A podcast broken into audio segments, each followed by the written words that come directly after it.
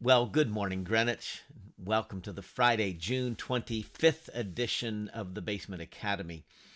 Uh, kind of wrapping up our week, we'll do some uh, thinking together out of Ephesians chapter 4. But before doing that, uh, tomorrow we've got some folks going to uh, the uh, Museum of the Bible. Uh, so a good group. I think it's like 70 people or something. I'm unable to go because I'll be officiating uh, and leading uh, funeral service for Jan Deshays, uh, one of our dear members, uh, former moderator of our deacons. And so please remember Jan's family.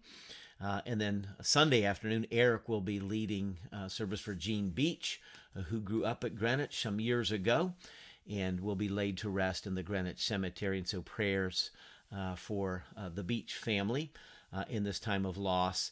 And then, of course, our congregational meeting on Sunday morning. So, uh, hope you will come in person uh, for church. Uh, we're urging everybody to come on back. Uh, but we will be live streaming that congregational meeting. Live streamers won't be able to participate, but will at least be able to observe.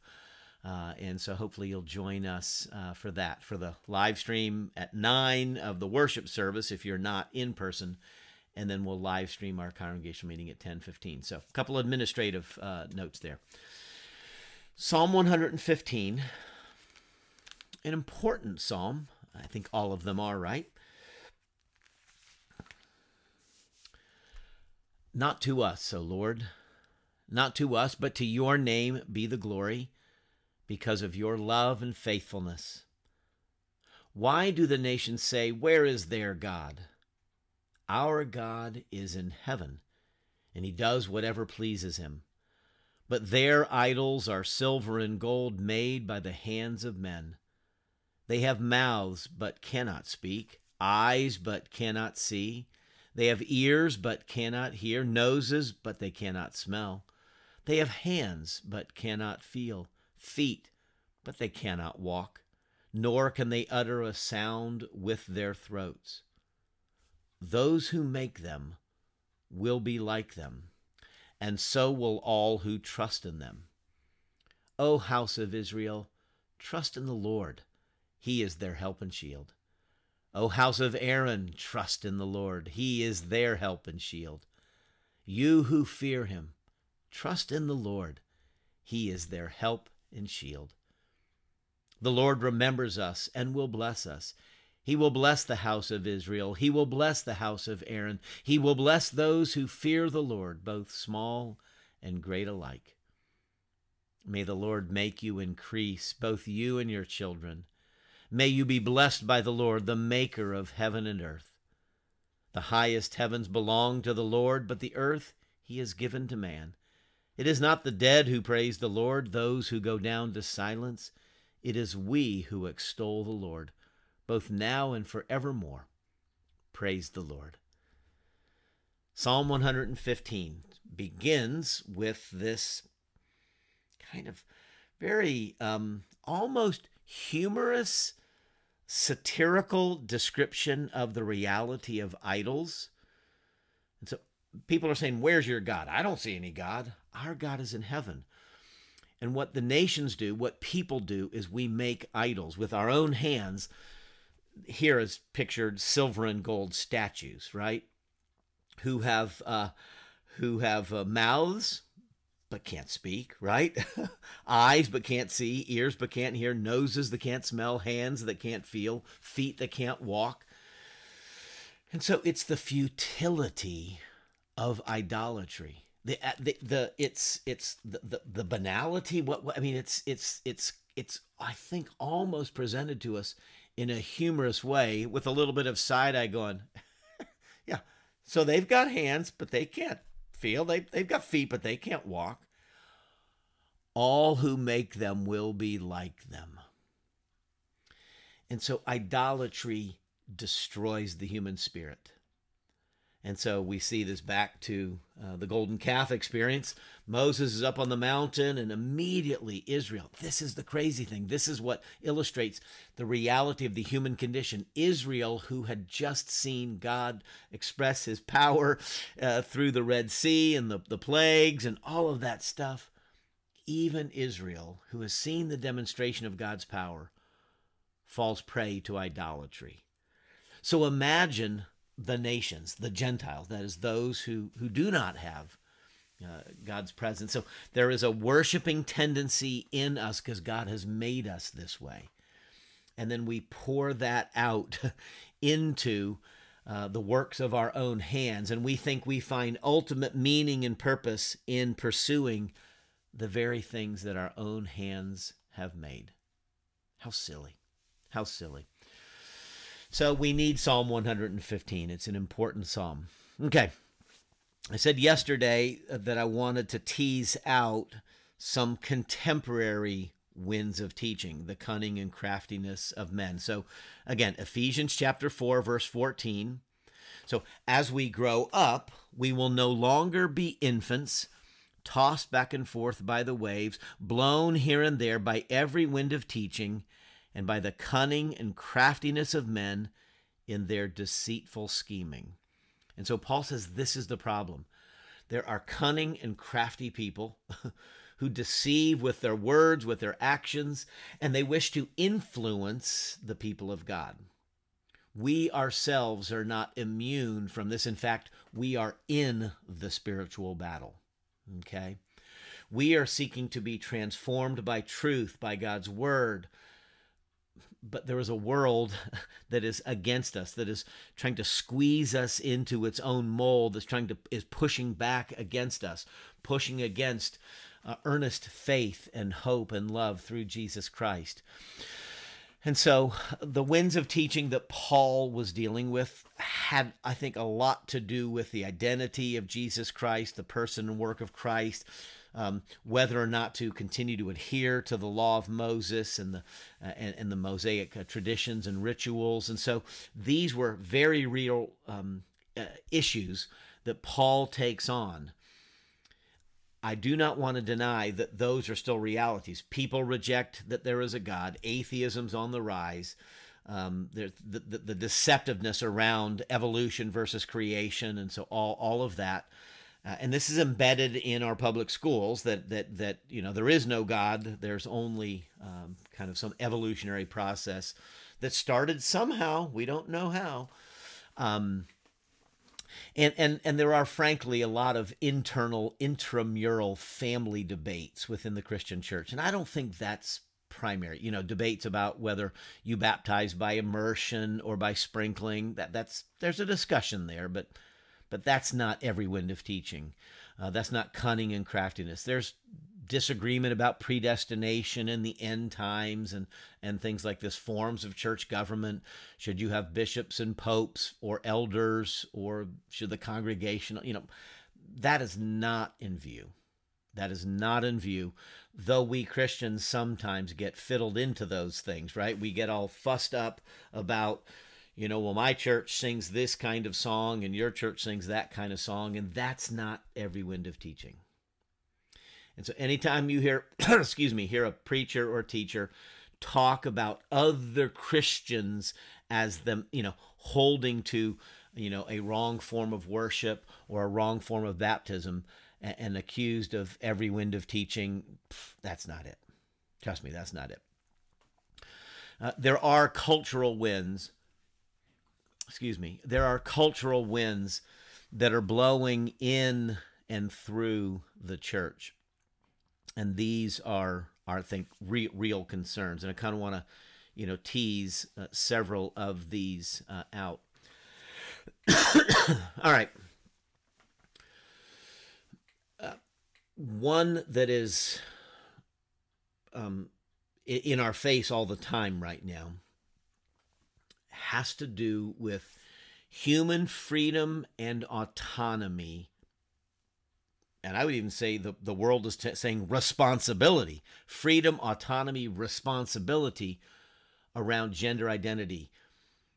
There are increasingly this notion that a child is born, and there are families, very few right now, I expect it'll be more in the future, but there are some kind of high profile families who are not going to declare whether that child is a boy or a girl, regardless of what genitalia they are born with, we're going to let the child choose as they get older who they want to be. And so this is being driven, you know, we've got the LGBTQ plus, because all these other ideas, but it's the T, the transgender debate, the transgender phenomenon is just in our face right now, and it is blowing through the culture, it is blowing into the church. Okay. Uh, it's going to be interesting to see how this gets handled in the Olympics. There is, I believe it's a power lifter, a male, biological male, who identifies now as a female and has gone through some medical treatments, I understand, who is a power lifter for New Zealand, if I've got it straight.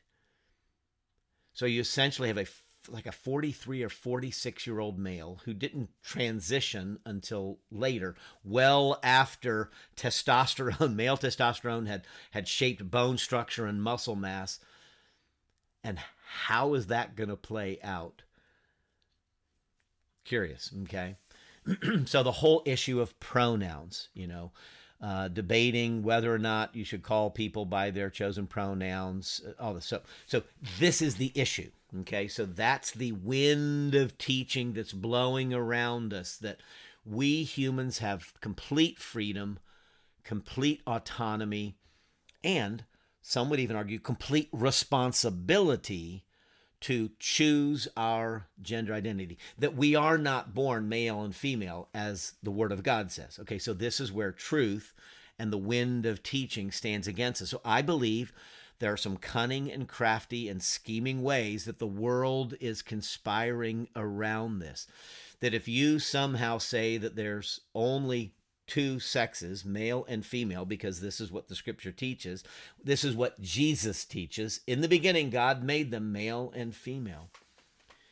If you teach or preach or hold that view as a person, as a citizen, and seek to just kind of stand your ground very kindly, very gently, and graciously, and choose to call somebody by their name instead of a preferred pronoun, people are losing their jobs over this. Teachers are being disciplined over this, particularly it's coming in the public schools. And so this is coming to the church. It has come to the church. It's come to our denomination, the Presbyterian Church USA. So at our presbytery meetings, no longer, so I, I have a practice of saying sisters and brothers, da da da da da, you know, around the table, sisters and brothers, hear and believe the good news.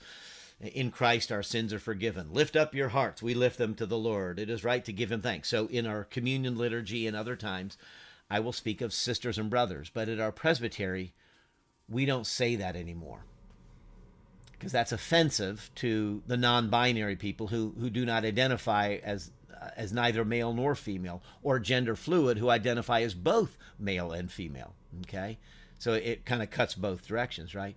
And to say male and female as if there's only two genders and there's not intersex and uh, non-binary that's offensive. So at our presbytery we're told to say siblings. And we don't say kingdom of God, we say the kingdom of God. Because king implies uh, male gender for God, which of course is what Jesus said and what the scriptures say. But kingdom then says we are kin, we're siblings. So it takes the kingdom of God away from the focus on God and it now focuses on kind of these sibling relationships that we have. So, anyway, I'm just telling you that's how it plays, okay?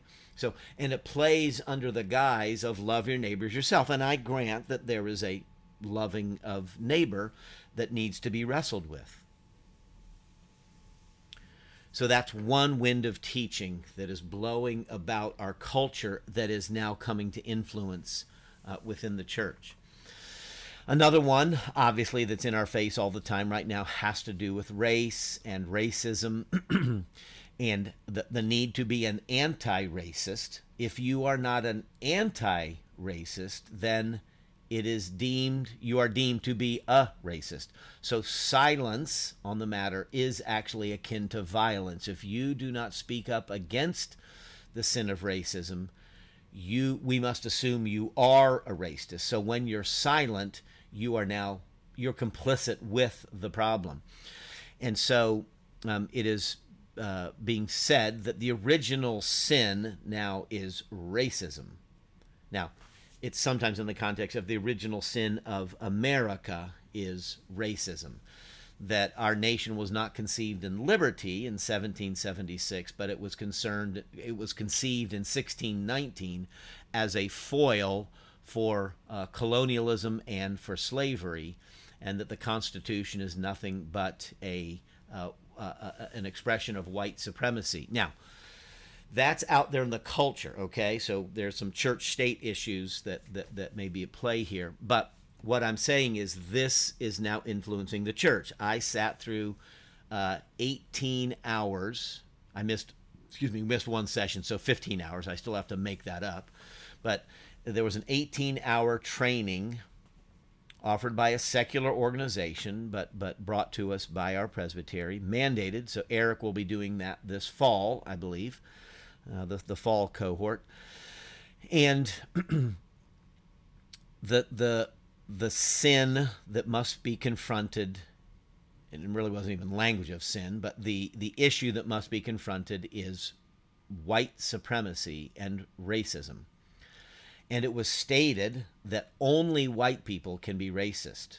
By definition, since they're the only ones who hold power, uh, uh, uh an oppressed minority, be it a racial minority or a gender minority, that was spoken of also, oppressed, you know, LGBTQ, uh, oppressed uh, gender and racial minorities, by definition, according to this framework, cannot be guilty of any form of sin around um, th- this this oppression matrix, as it were racism is not the original sin. A, a, a, taking unto the oneself the tree of the knowledge of good and evil is the original sin, which one of the manifestations of that is racism. So I do not deny that there is racism. I, I, I don't deny that at all. And I would actually openly uh, affirm the reality of our American history that, uh, that, that white people, many white people, have expressed racist uh, things and, and lynchings and, and horrible, horrible things. But the notion that only white people can be racist is false. That is a cunning and crafty and deceitful scheming lie. everybody can be racist. Everybody forms these moral tribes. So everybody has eaten of the tree of the knowledge of good and evil. All have sinned and fall short of the glory of God. And so and so when sinners band together into some kind of moral or ideological tribe. We look at others and we tend to demonize them. I speak of this all the time, and so this is defensible from the scripture, and that's the point. That our scriptures teach us that all have sinned. And so, um, so that is one of the winds of, of teaching. It is cunning and crafty. and so there is a, a sympathy for those who suffer. We ought to have sympathy for those who suffer. We have the quartet of the vulnerable, the widows, the orphans, the foreigners, and the poor. Are there people who struggle in America? Absolutely. Are there people who've suffered injustice? Absolutely. But to lay all at the feet of one race and then to teach children this, to to hate their own race or to somehow view people by their skin color. So I've actually heard that and read that Martin Luther King's vision of the colorblind society where we judge people not by the color of their skin but the, by the content of their character that that itself is wrong that that is racist to be colorblind is racist that Martin Luther King Jr. was complicit with the white man he was he was he was himself deceived into this white supremacy, trying to suck up to the white uh, man, and and so to hear Martin Luther King Jr.'s vision of the content of character as being wrong is wrong. Okay, and so And so our scriptures guide us into a, an original, a, a, universal phenomenon of sin, except for Jesus Christ. So, anyway, I'll, I'll stop there. Coupled within these uh, scheming um, lies is the whole issue of power. That, that behind much of this gender identity and much of the uh, anti racism rhetoric and white supremacy rhetoric is a framework that asserts that the organizing reality of our human uh, family is power. That all it's really a Marxist framework, but but really essentially what it's saying is you have oppressors and you have the oppressed that is what what what says is the that's the organizing principle. And then in the racial context that gets it's it's the racial oppressor. White white is the oppressor and all other people black indigenous people of color bipoc they are the oppressed. Therefore in this framework only uh, the oppressor can be the sinner. Uh, the oppressed can never be racist. They can never be wrong because they are the oppressed okay and so these power games play in two directions. I think this is something that that pervades our um, society. It has made its way into the churches um, as churches are, are now teaching this kind of thing that power is the issue. Nope. The grasping after power is a manifestation of the problem, and that is sin and an estrangement from God. Okay. And so Jesus told his followers, who themselves, Peter and, uh, I'm sorry, James and John, eh, had kind of got their mom involved in the game too. Hey, when you come into your kingdom, may we sit on your right and your left? and Jesus pulls the rest of the group over and says, okay, guys, here it is. You know, the rulers of the Gentiles lord it over them and their their rulers love to exercise authority, but it shall not be so with you you, whoever wants to be great will become the servant of all. And he talks about the Son of Man came not to be served, but to serve and to give his life. And so Jesus understands that the grasping after power and the exertion of power and the domination of others is a problem. So, so I'm not denying that oppression exists and there are oppressed. But that is a, that is a manifestation of the deeper reality when we break from God, we become the ones who determine right and wrong, good and evil. And so there's something in the human spirit that wishes to dominate others. Okay. It's not just the issue of one person or one race of, of, of people, it all humans. And so the oppressed minorities want to be in power. Okay. I, I that that's that's the play here. The other way this plays out is in the deception and the lie that political power is necessary for the church to thrive. Okay. Uh, many conservative Christians fall into this trap. Okay, so we can look at the power game and look at the, the, the neo Marxist or the Marxist framework of oppression, the oppressor and the oppressed, and we can look at that and reject that, and we should reject that. But we, often conservative Christians, fall into the trap of thinking that we've got to get the White House, we've got to get the Senate, we've got to get the Supreme Court, we've got to get the House of Representatives, we've got to get the State House.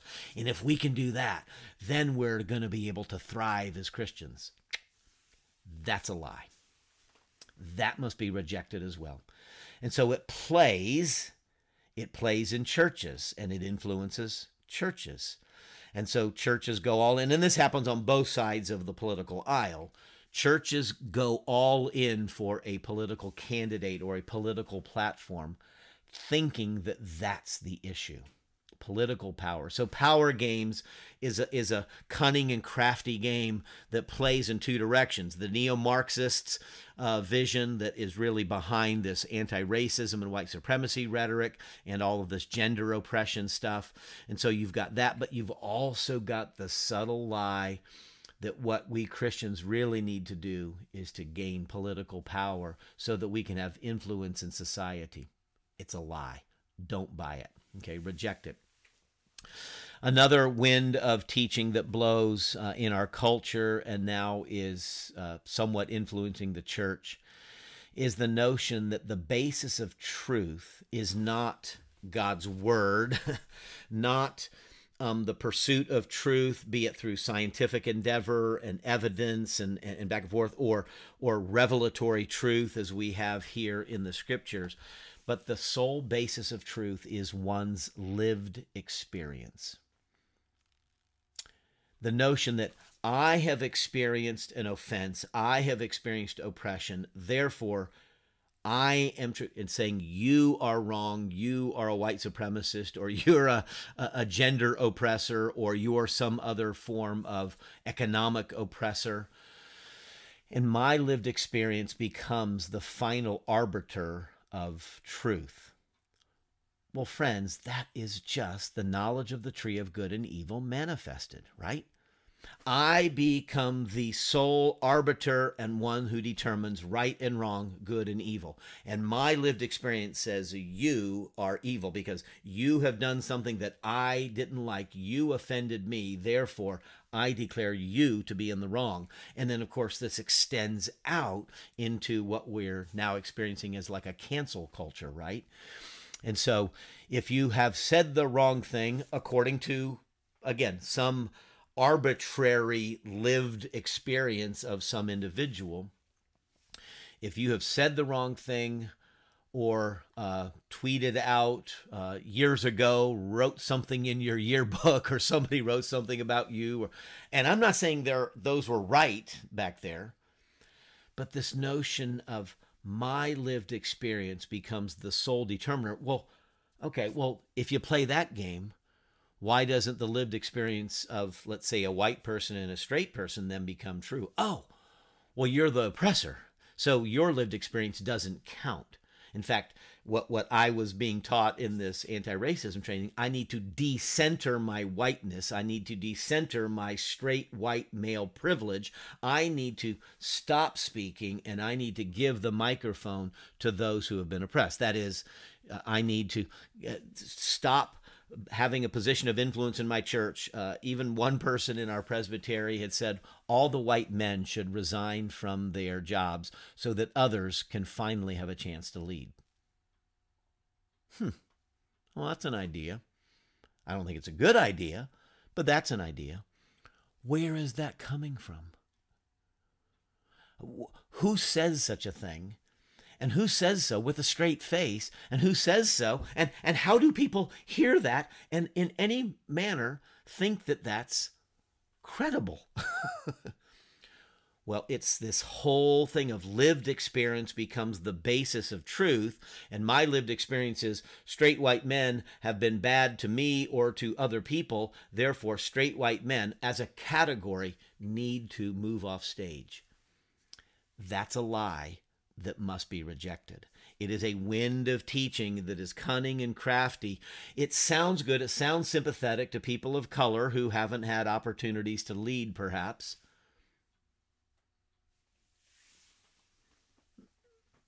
I mean, I didn't think about it at Greenwich. I didn't think, well, maybe I'll resign and Greenwich can go out and choose, you know, a woman or person of color or a, a, gay pastor. I, but I believe I'm called by God through the voice of the congregation.